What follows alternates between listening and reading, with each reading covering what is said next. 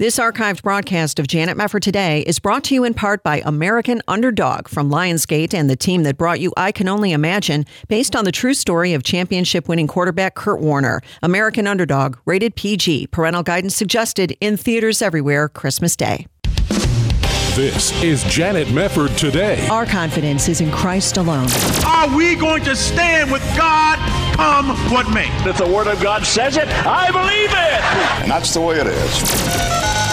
And now, here is Janet Mefford. Thank you so much for being with us again. Back in 2017, President Trump did an amazing thing when he formally recognized Jerusalem as the capital of Israel and ordered the State Department to move our embassy there from Tel Aviv. But as we all know, Jerusalem is not just significant in the political sense, it is actually the most mentioned city in all of Scripture. It appears in the pages of the Bible more than 800 times. And in fact, as my next guest points out, Jerusalem is at the heart of messianic prophecy and redemptive history history. It was the site of the temple, it is where the church began, it is where Jesus Christ ascended into heaven, and it is where he will return. As Zechariah 14 tells us, his feet will stand on the Mount of Olives east of Jerusalem. But do we really understand the importance of Jerusalem in Bible prophecy? And what do we need to understand about its glorious future? For that, we're going to talk with Dr. Randall Price. He serves as Distinguished Research Professor of Biblical and Judaic Studies at Liberty University and as President of World of the Bible Ministry Where he connects a global audience with biblical truths concerning the land of Israel. He also serves on the board of the Friends of Israel Gospel Ministry. And today we will be talking about the revised edition of his book, Jerusalem in Prophecy God's Stage for the Final Drama. Dr. Price, it's great to have you here. How are you doing? I'm doing fine, Janet. Thank you. Well, thank you. As you say in your book, Jerusalem has been something of a second home to you over the years. You've done a lot of work there and worked as an archaeologist, lived there as a student. Why do you think Christians need to pay special attention to Jerusalem, maybe especially in these days, especially right now? Well, the whole the whole future of God is a program for the planet Earth as well as uh, human race finds its uh, center stage in Jerusalem.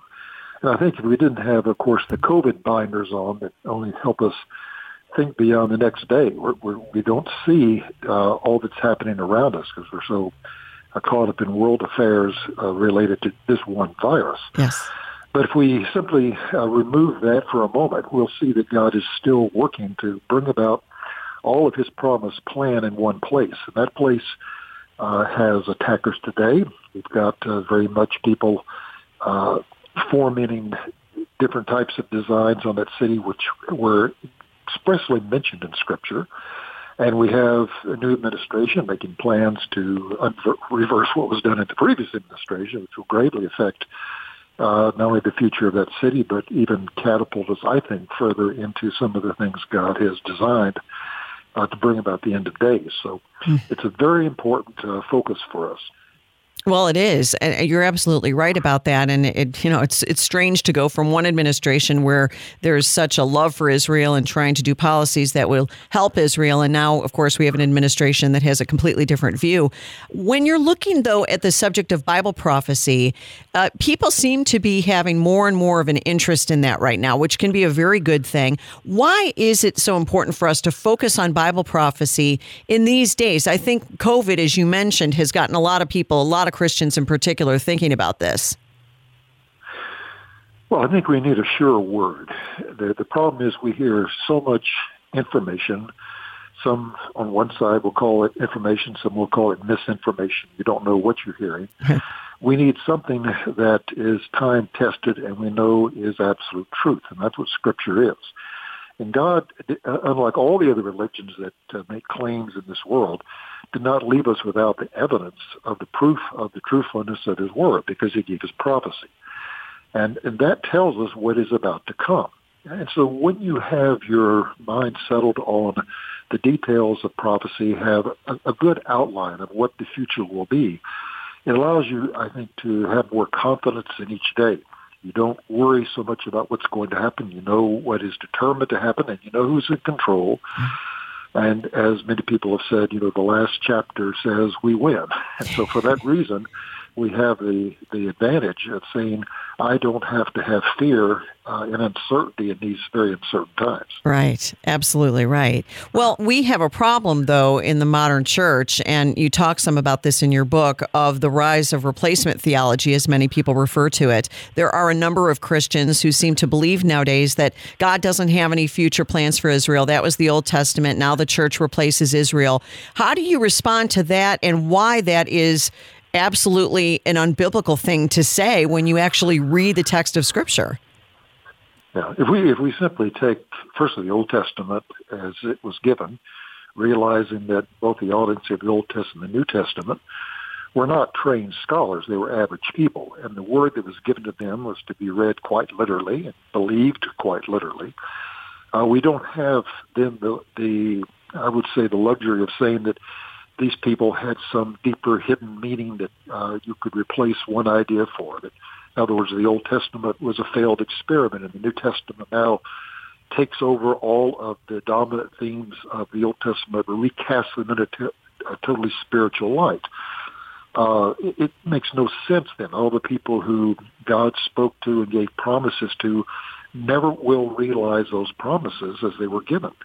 Uh, you can't say then that God made a covenant, and he calls it an unconditional covenant, one that will be fulfilled exactly as he gave it. And I often think in terms of those who understand contract law. When a lawyer makes a contract and draws it up, the two part two parties involved have to unambiguously understand what the other has expressed in, in terms of conditions and promises. Yes. So if God stated to Abraham at the beginning that through him, uh, his seed, all the families of the earth would be blessed, and that was to be through the Jewish people and through the Jewish Messiah, and then all that changes and we have a totally different plan unfolding, uh, what are we to make of God? He's either intentionally deceiving Abraham or Abraham uh, is believing a lie, and it, there's there's too many things wrong with that. But when we understand the plain words of Scripture, understand that certainly figurative language is used, and it's quite easy to see when that's used, uh, that God intended a, a program beginning from the beginning of time uh, to lay out the Messiah who would literally be born and would literally die and rise again, and then would literally return to set up a kingdom, an earthly kingdom. And all the the New Testament reinforces that when it says that, you know, the kingdom of this world will be the kingdom of our God, and that is Christ. He will reign forever and ever, or that we'll be priest of God and reign with him for a thousand years. It tells us that we will reign upon the earth. All these terms used in the book of Revelation refer not to some other place, but this place. Right. And so we see that there has to be fulfillment that is consistent with the way it was given. Uh, replacement theology changes those terms and turns around and says that no, the people with whom the covenant was made are not the people with whom it will be fulfilled. Hmm. And the terms of the covenant are quite different as well. They were never meant to be fulfilled on earth and in an earthly way, but to be fulfilled in a heavenly way. And this kind of thing, as I said, is not on the pages of the scriptures, but it did enter into the church around the fourth century uh, with people who picked up Platonic thinking and came through Philo of Alexandria and Origen and many others who, who took a more spiritualizing uh, focus on Scripture. Right. And uh, as there's, and many times in a, in a Semitic way, uh, we, we reacting to the promises that, that the Jews took quite literally. And that changed the face of things for many people. You've had rival uh, views ever since. Well, you're right about that. And so then you end up with conferences like Christ at the Checkpoint, where you have even American evangelicals traveling over there to try to really undermine Israel. It, it, it's just, it's befuddling, but at the same time, maybe it fits with the times. And that's all the more reason to stress Bible prophecy, is it not? It is, because if we come to those last times, we see a persecuted Israel we see a deceived world. We see it on a global stage. Uh, we see enemies massing to attack Israel, and that with a satanic agenda. So all of these things uh, are very much and very believable today as as we see you know the signs of the times. So true. Well, there are so many different prophecies about Jerusalem. Obviously, in the Bible, you can look at prophets like Isaiah and Ezekiel, and and go through some of those in Daniel as well, because Jerusalem has a very significant future, a glorious future, in fact. We're going to come back with Dr. Randall Price. Jerusalem and Prophecy is his book. Stay with us on Janet Mefford today.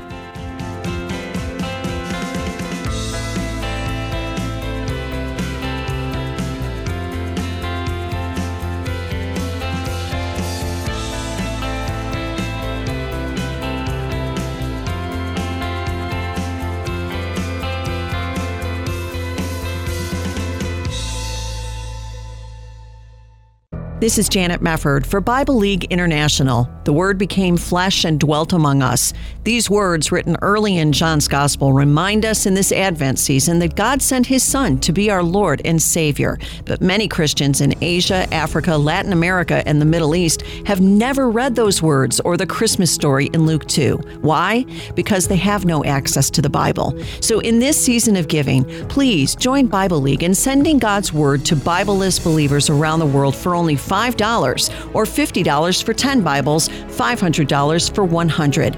Call 800 YESWORD.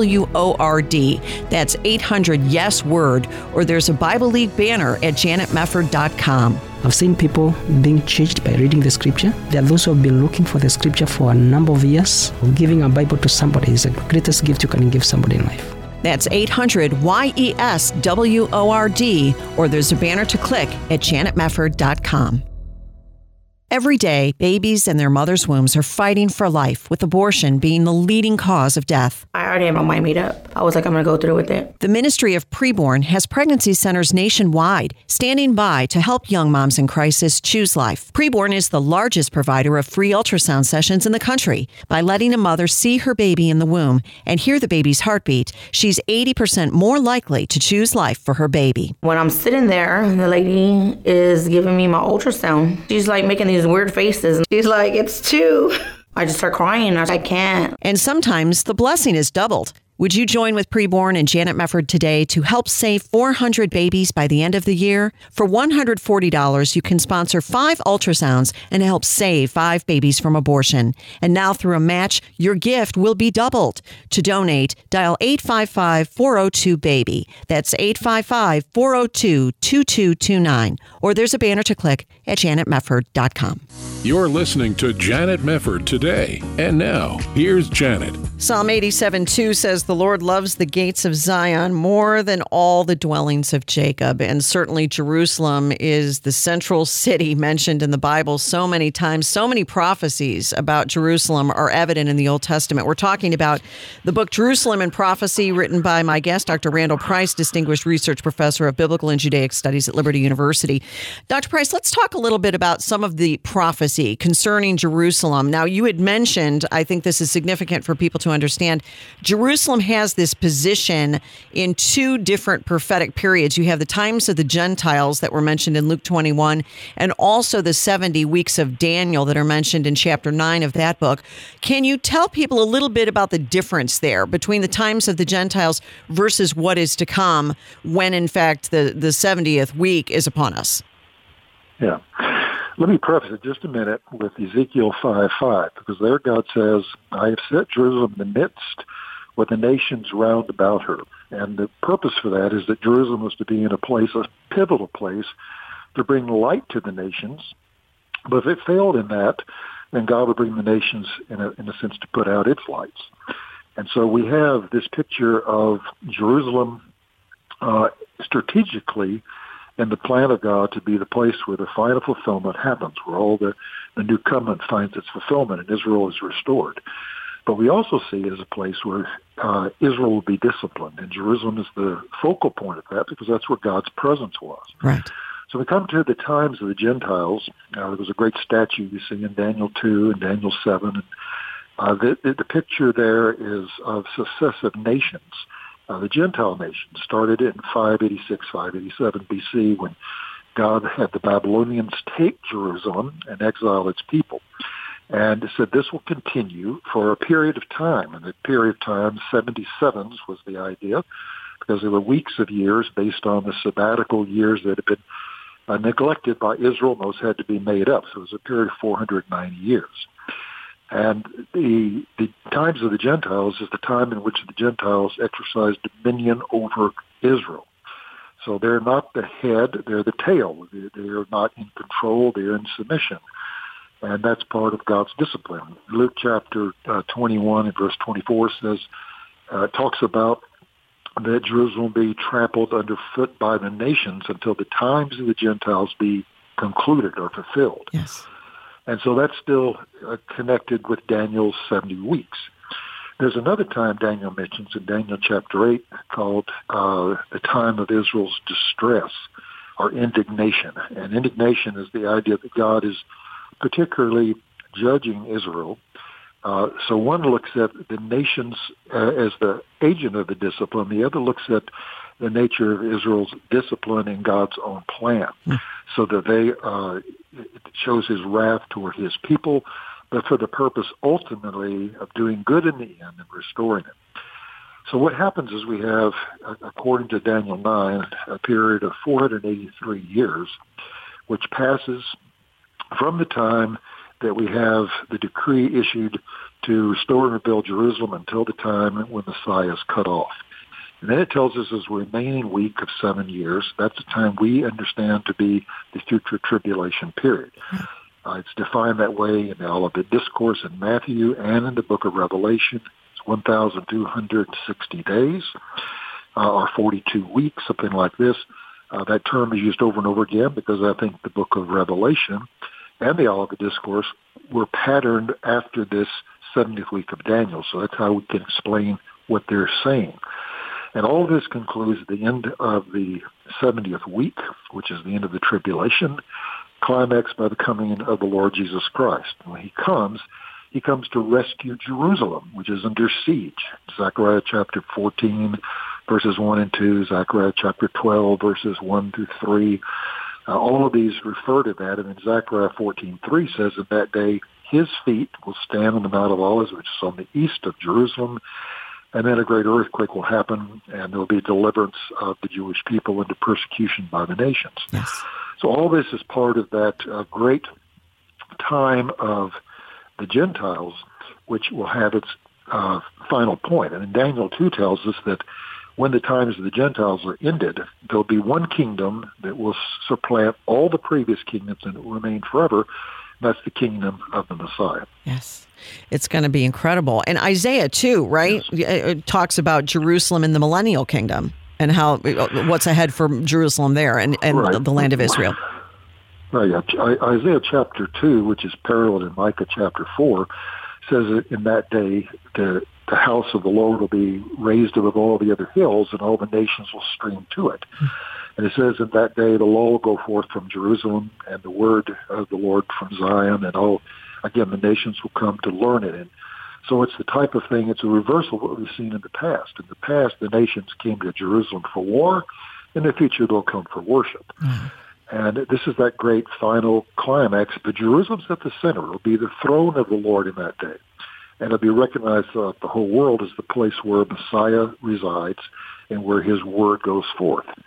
And so that changes everything. It says the word of the Lord will be will cover the earth as the waters cover the seas. Amazing. And the new covenant, in effect, that day says no one will have to ever tell their neighbor, know the Lord. They'll all know me, mm. from the greatest to the least.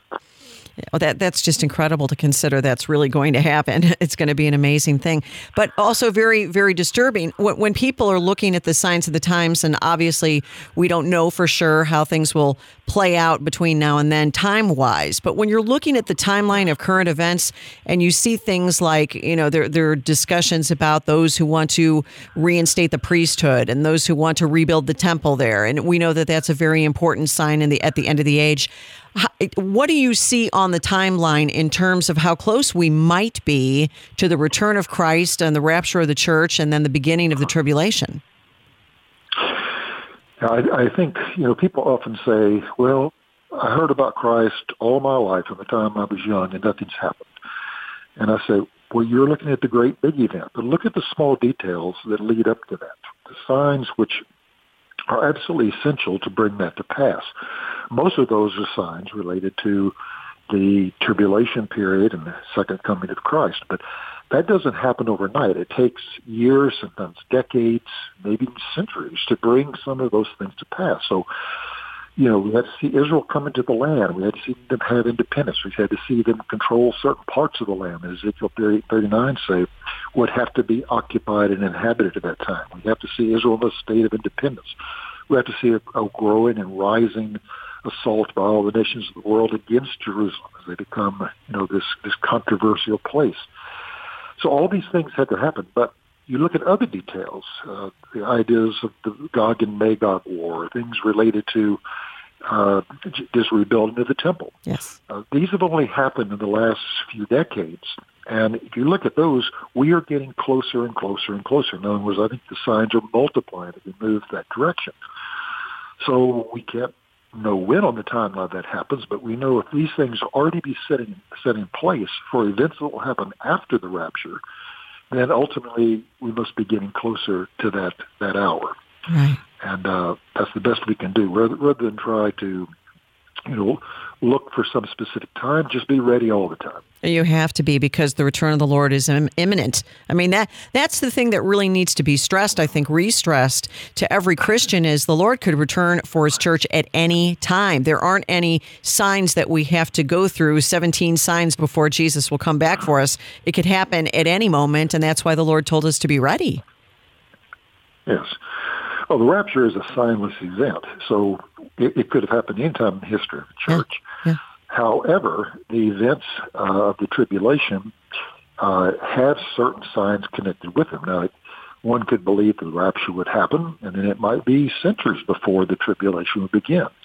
Although it looks as though these events come fairly quickly afterward. Well, now as we come in closer to the, to see many of these events put in place, and that's why in my book I entitled it God's Stage for the Final Drama, because the stage is being set today the actors are all in place as far as I'm concerned. Mm. And all we need is for the curtain to go up, yeah. for the, the, the, the play to continue. So we're at that stage of history, and if you have eyes to see and you understand the prophecies of the Word, uh, you're much more secure against all of the concerns of the day. Well, that's right. And, and you think of Revelation where there's a, many references, uh, obviously, in Scripture, Revelation 21, Revelation 3, to the New Jerusalem that comes down out of heaven. Uh, Jesus make this, makes this reference when he's speaking to the church at Philadelphia. John writes in Revelation 21, I saw the holy city, the New Jerusalem, coming down out of heaven from God, prepared as a bride beautifully dressed for her husband. What is the significance of using that terminology, the New Jerusalem coming down out of heaven? Well, first, the New Jerusalem has always existed. It was called the Heavenly Jerusalem in the Old Testament, certainly in Jewish writings, but it was the place where God has his heavenly dwelling, where his, his heavenly temple exists. And what is going to happen is that heaven's going to come down to earth. God made this world as a place for him to rule, and that will happen. Uh, that was lost in uh, when the paradise, we might say, in the garden was corrupted that paradise will be restored and heaven will come down to earth and his dwelling will be among men. It says he will be their God and they will be his people. He will dwell among them, which is a phenomenal thing. That's never happened. He came in a, uh, a temporary form when he came to the temple and the tabernacle in the past, but now he's coming to live amongst us and to be our king. And of course, he has a body now. And so uh, this will be the Lord ruling, the resurrected Christ, glorified Christ, ruling from a glorified city, uh, over glorified people, I might say, particularly in the New Jerusalem. So this is the, the apex of all of God's revealed plan. It certainly is the final consummation of what he started way back when he created this world, created mankind to be in a relationship with him. Very good. Well, it's a wonderful book, highly recommended Jerusalem and Prophecy by Dr. Randall Price. And thank you so much, Dr. Price. It was wonderful to have you here. God bless you. You too. My pleasure. Thank you very much. We'll be back on Janet Mefford today.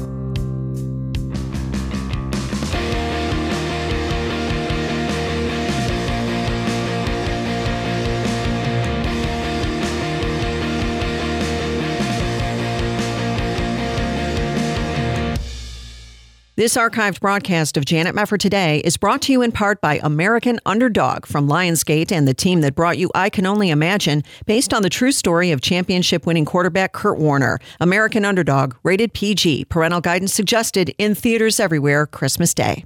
This is Janet Mefford Today. And now, here's your host, Janet Mefford.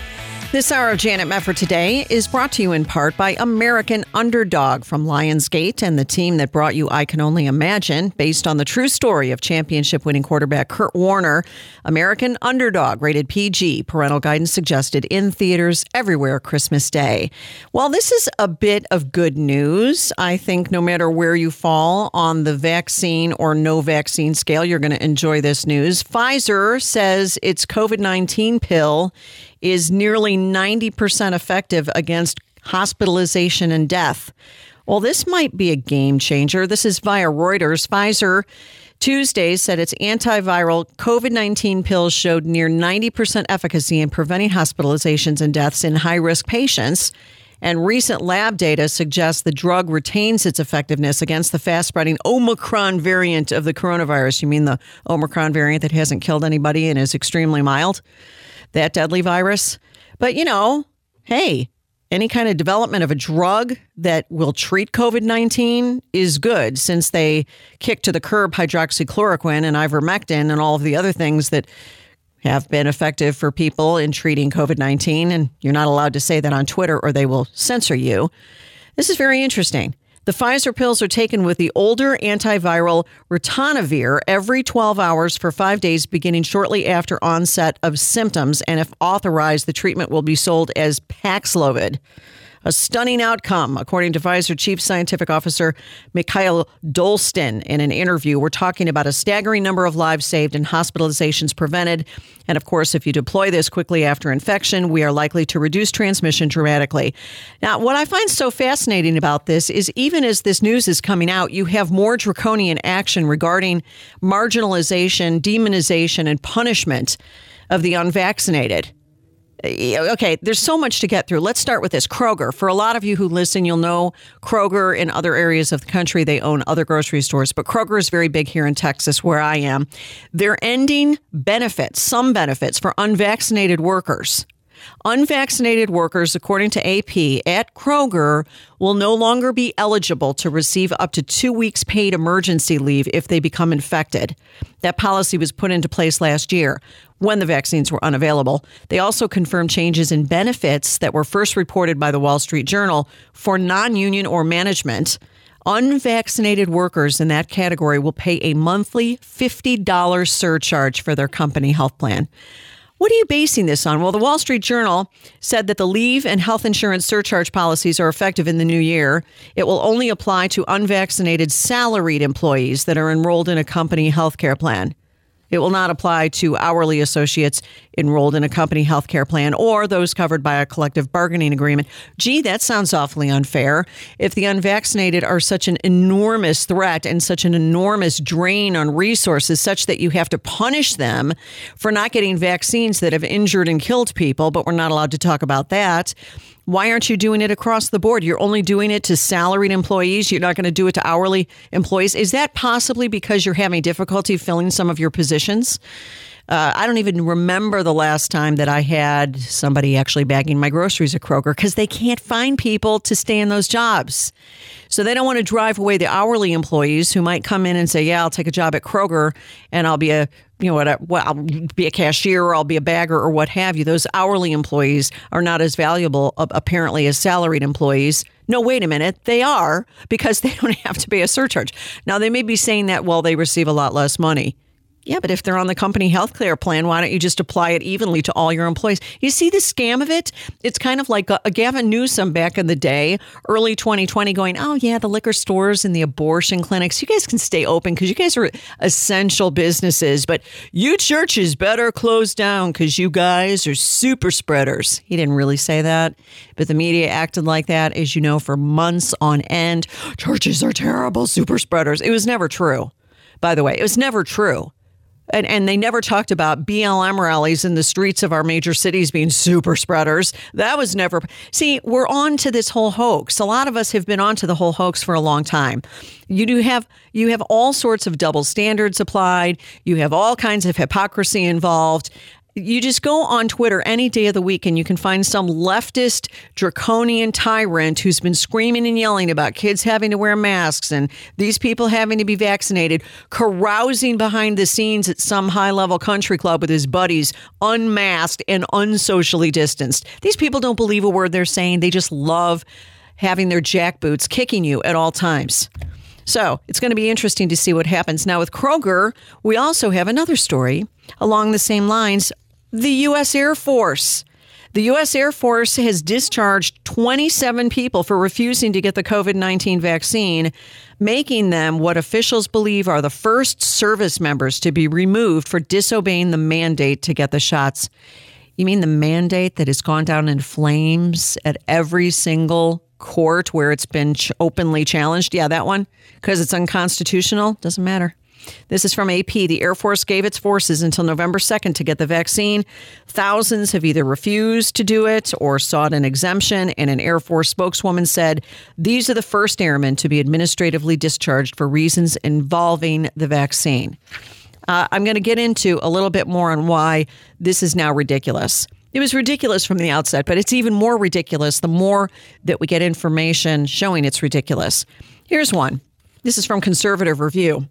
Hospitals are thinking mm, maybe this whole thing that we did firing unvaccinated staffers wasn't such a great idea after all. Have you seen this? Now that the Biden unconstitutional mandates that have been pushed by OSHA, which has no legal right to do what it's doing with you know employing these vaccine mandates against companies they now have this story out about companies like HCA Healthcare, Tenet Healthcare Corporation, Advent Health, and the Cleveland Clinic. They're now dropping their jab requirements in light of all of these legal victories for the people who are against the vaccine mandates. All of this has exacerbated the hospital's cost of labor problems and caused all kinds of issues with staff retention. Again, back to the Wall Street Journal, they talked to employee benefits lawyer Wade Simons, who noted the mass exodus debacle and said facilities that don't have the vaccine requirements could be a magnet for health professionals looking to practice healthcare away from mandates. You think? Alan Levine, who's CEO of Ballad Health, which has 21 hospitals in Tennessee and Virginia and about 14,000 employees, said the federal court did everybody a favor by stopping the mandate. His company had 2,000 folks unvaccinated, and he said that canning that many people would have been devastating to our system. Not to mention unnecessary. How many healthcare workers were cheered and cheered and, and just praised to the heavens for showing up rightly? For showing up during the course of the pandemic before there ever was a vaccine and treating people the way that healthcare professionals should do. This we we all were extremely grateful for these people who were willing to catch COVID 19 in order to treat their patients. And those people are awesome. I think it's terrific that there are people who will be willing to potentially sacrifice their lives in order to treat extremely sick people. Now you're going to turn around and punish those people. Maybe those people have people they know who have been injured or who have even died after taking the vaccine. I'm in that category. I don't know anybody who has died. I don't know anybody who has personally died, who I know in my circle of friends, family, or associates who has died because of COVID 19. Nobody I know well, nobody in my close circle. But I now know people who've been injured, and I know at least one person who has died because of the vaccine. So, yeah, we're not allowed to think. We just have to obey. That's all it is. Uh, and remember, back in November, it was reported that Delta said that unvaccinated workers would have to pay an extra $200 a month for their health insurance. This began at the beginning of November, and it was a little less onerous than the vaccine mandate imposed on workers by United Airlines. Around 75% of Delta's workforce uh, already received the COVID shots by that time, but each employee who was hospitalized with COVID had cost Delta 50 grand. And none of those hospitalized in the summer surge had been fully vaccinated. So they said the surcharge would be necessary to address the financial risk the decision to not vaccinate is creating for our company. Well, what about the fact that if you have now a Pfizer COVID 19 pill that is extremely effective, why do people have to get vaccines anymore? Just wondering. And more than that, I'm going to get into this when we get back from the break. Even the Atlantic is now saying the pandemic of the vaccinated is here. We'll tell you more when we come back. Stay with us on Janet Mefford today.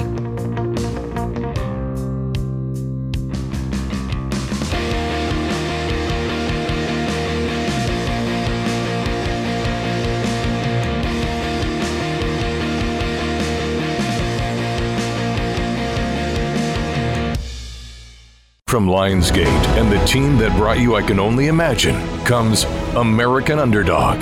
Undrafted out of college, quarterback Kurt Warner found himself stocking grocery shelves while trying to hold on to his dream to play in the NFL. I have been working for this my entire life. God is going to do something great with you. Based on the true story, American Underdog, rated PG. Parental guidance suggested. In theaters everywhere Christmas Day. More information is available at AmericanUnderdogInspires.com. If you're looking for adventure, serving as a volunteer on the Mercy Ship is an adventure like no other. And you'll be serving on the largest non governmental hospital ship in the world, providing free care to some of the world's poorest people. Whether it's performing a surgery, cleaning the deck, or transporting a patient to a recovery center, every day you'll be making a difference in the lives of struggling people. Begin your adventure today. Connect with us at mercyships.org. It's an adventure of a lifetime. This is Janet Mefford for Bible League International. The Word became flesh and dwelt among us. These words, written early in John's Gospel, remind us in this Advent season that God sent His Son to be our Lord and Savior. But many Christians in Asia, Africa, Latin America, and the Middle East have never read those words or the Christmas story in Luke 2. Why?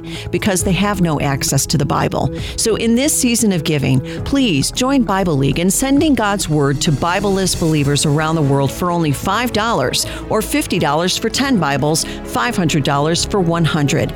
Call 800 YESWORD. That's 800 Yes Word, or there's a Bible League banner at janetmefford.com. I've seen people being changed by reading the scripture. There are those who have been looking for the scripture for a number of years. Giving a Bible to somebody is the greatest gift you can give somebody in life. That's 800 YESWORD, or there's a banner to click at janetmefford.com. You're listening to Janet Mefford today. And now, here's Janet. Another interesting point in all of this is David Frum, the writer over at The Atlantic, calling for hospitals to quietly serve the unvaccinated last. What happened to healthcare is a right? Aren't these the same people who have been screaming and yelling all the way back to the days of Obamacare being instituted unconstitutionally, I might add? Oh, healthcare is a right. Healthcare is a right. Well, this is what David Frum put out on Twitter. Seems the best option is keep encouraging vaccines and boosters, impose vaccine mandates where it can be done, otherwise return to normal as fully as we can, especially the schools. And finally, he said, let hospitals quietly triage emergency care to serve the unvaccinated last. Excuse me, um, horrendously unethical. Even the AMA has said as much. But even funnier is this story now in the Atlantic called The Pandemic of the Vaccinated is Here. no kidding. You can't make this stuff up. Rachel Gutman, who is a writer for The Atlantic, says even before the arrival of Omicron, the winter months were going to be tough for parts of the U.S., et cetera, et cetera. The seasonal wave of this new variant could end up a tsunami, though. Based on what? I don't know. Back in July, CDC Director Rochelle Walensky announced that COVID had become a pandemic of the unvaccinated, an unfortunate turn of phrase that was soon picked up by the president. Now, the flaws in its logic are about to be exposed on what could be a terrifying scale. Unvaccinated Americans will certainly pay the steepest price in the months to come, but the risks appear to have grown for everyone. The pandemic of the vaccinated can no longer be denied. Well, tell it to Kroger, tell it to Delta, tell it to United, tell it to the U.S. Air Force. Why are you firing people for not taking vaccines when people who have been fully vaccinated are contracting COVID 19 and transmitting it to other people and ending up in the hospital and, yes, even dying of COVID 19? The shots don't work as advertised.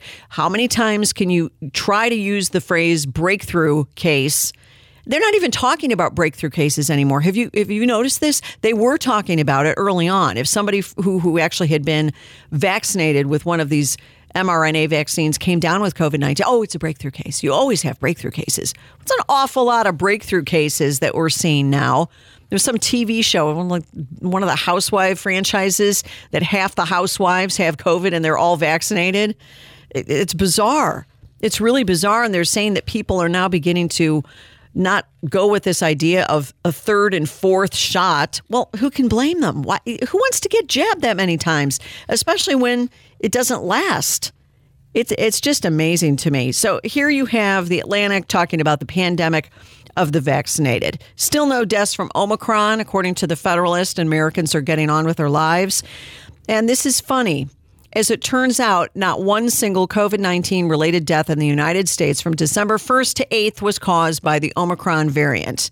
As of Friday, the CDC found that of the 43 people infected with the Omicron strain of COVID, most cases manifested only mild symptoms such as a cough, fatigue, and congestion or a runny nose. Well, by golly, run out and get your 16th booster because you might catch a cold. The CDC report also found that one individual who was vaccinated required a, brief hospital stay, and that a majority of cases, 79%, were in fully vaccinated individuals. Tell me again, Kroger, why you're going to do what you're doing to your employees. This is also interesting. This is via Zero Hedge long before the vast majority of Omicron cases were among the vaccinated, and before the CDC director admitted in October that the vaccine does not prevent transmission. There were all kinds of people spouting insidious propaganda designed to shame people into taking the jab, that this is a pandemic of the unvaccinated. This was actually a headline in the New York Times. They have a screenshot of it. In a late November note, the Lancet published a letter from Gunter Kampf, who is a prolific researcher at the University of Greifswald in Germany. And in it, Kampf absolutely excoriates those calling this a pandemic of the unvaccinated amid increasing evidence that vaccinated individuals continue to have a relevant role in transmission. This is what he says. In the USA and Germany, High level officials have used the term pandemic of the unvaccinated, suggesting that people who have been vaccinated are not relevant in the epidemiology of COVID 19. Officials' use of this phrase might have encouraged one scientist to claim that the unvaccinated threaten the vaccinated for COVID 19, but this view is far too simple. He says there is increasing evidence that vaccinated individuals continue to have a relevant role in transmission. For example, in Massachusetts, a total of 469 new COVID 19 cases were detected in July 2021. 74% of them were in people who were fully or partly vaccinated. 79% of whom were symptomatic. Cycle threshold values were similarly low between people who were fully vaccinated and people who were unvaccinated, not fully vaccinated, or whose status was unknown. In the USA, a total of 10,262 COVID 19 cases were reported in vaccinated people by April 30th, of whom 2725, 2,725 were asymptomatic, 995 were hospitalized, and 160 died. Let's let's ask David Frum about this because I would really enjoy listening to his reaction to the fact that it's not a pandemic of the unvaccinated. It just isn't. People who are vaccinated, he says, have a lower risk of severe disease, but are still a relevant part of the pandemic. It is therefore wrong and dangerous to speak of a pandemic of the unvaccinated. Historically, both the USA and Germany have engendered negative experiences by stigmatizing parts of the population for their skin color or religion. I call on high level officials and scientists to stop the inappropriate stigmatization of unvaccinated people. Attention, David Frum. I'm just telling you the way it is, folks. Just telling you the way that it is. And I'm going to get into more on tomorrow's show that apparently uh, a new survey has found that the biggest religion in America appears to be nothing the nones, N O N E S. I, I would have to say that maybe I'm going too far with this idea, but it would be hard for me to call all of the nones unreligious.